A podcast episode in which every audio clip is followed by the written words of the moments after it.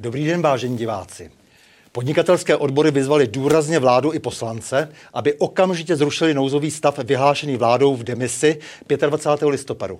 Nouzový stav dle jejich mínění vláda nepotřebuje, neboť ministerstvo zdravotnictví a krajské hygienické stanice mají dost pravomocí, nástrojů a možností, aby měli pandemii pod kontrolou.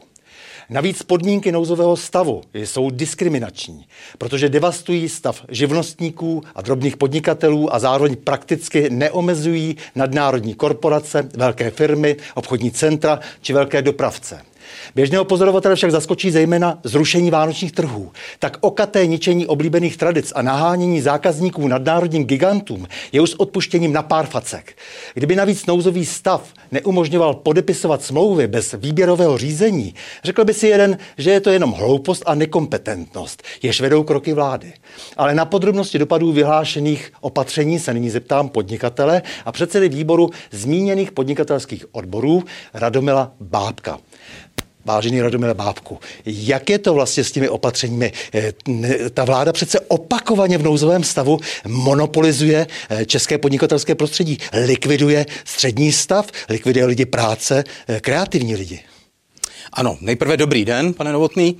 E, nemluvím se mi o tom snadno. Musím říct, že kdybychom, kdybychom nouzový stav zažívali poprvé, asi bych zvažoval, jak příkře se budu k vládě vyjadřovat.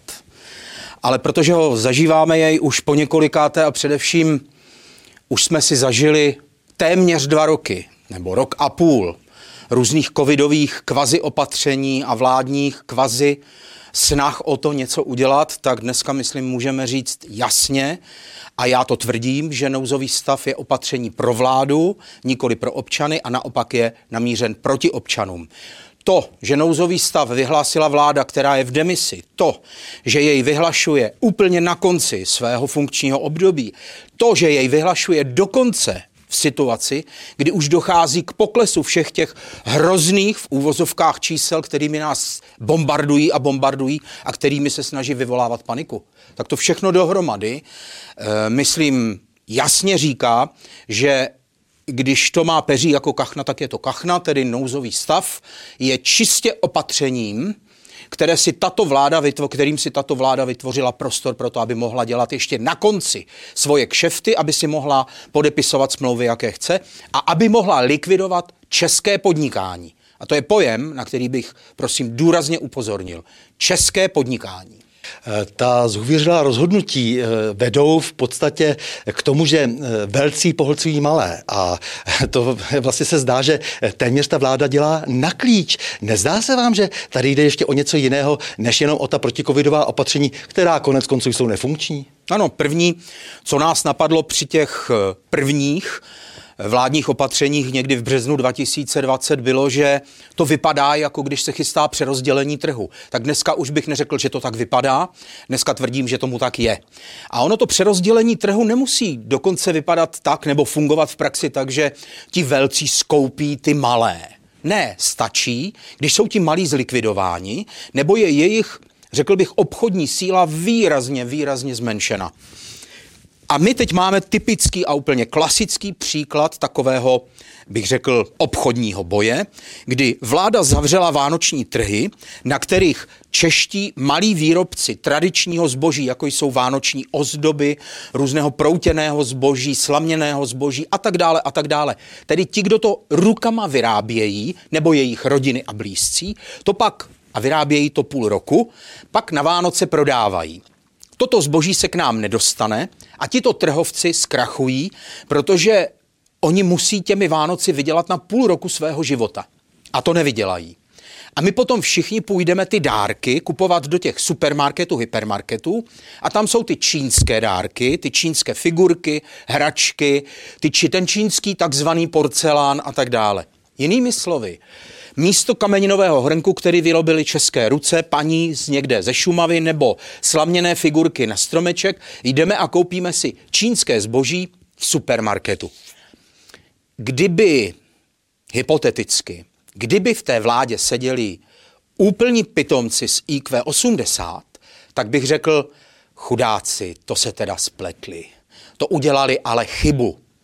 Oni jsou to ale vesměs lidé s IQ přes 120 a neudělali chybu, ale je to zlý úmysl. Mám jim to za zlé a tvrdím, že jsou to lumpové. A bylo by dobré, kdyby si e, i ti nejchudší uvědomili, že na nich se to podepíše nakonec nejvíce. Oni mají pocit, že se stále ještě nic neděje, e, že ta společnost prostě bude stále celá e, více a více chudnout. Ta opatření jsou samozřejmě asociální, ta opatření jsou protinárodní a ta země je vlastně prodávaná nadnárodním korporacím.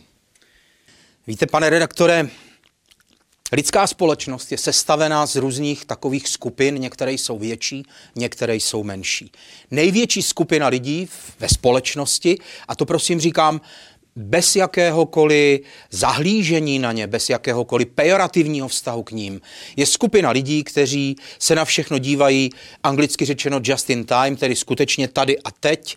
Zajímá je jenom, co budou mít dneska ráno ke kafi a co budou večer, na co budou večer koukat v televizi. Já jim to nemám za zlé. Na tomhle ale stavěli všechny totalitní režimy. Přesně na tomhle stavěl protektorát Böhmen und Mähren a přesně na této skupině lidí, která taky viděla, že to není dobré ale prostě přežívali. Potom přežívali v 50. letech, pak přežívali v 60. letech, potom přežili normalizaci a teď tatáž skupina lidí, je jich řekněme nějakých 70-80% ve společnosti, přežívají zase. Oni nepomáhají tomu režimu. Oni jenom přežívají ze dne na den. A bohužel ti sociální inženýři v těch vládách, v těch politických stranách, v těch nadnárodních korporacích především, tohle všechno dobře vědí a na tom staví svoji strategii.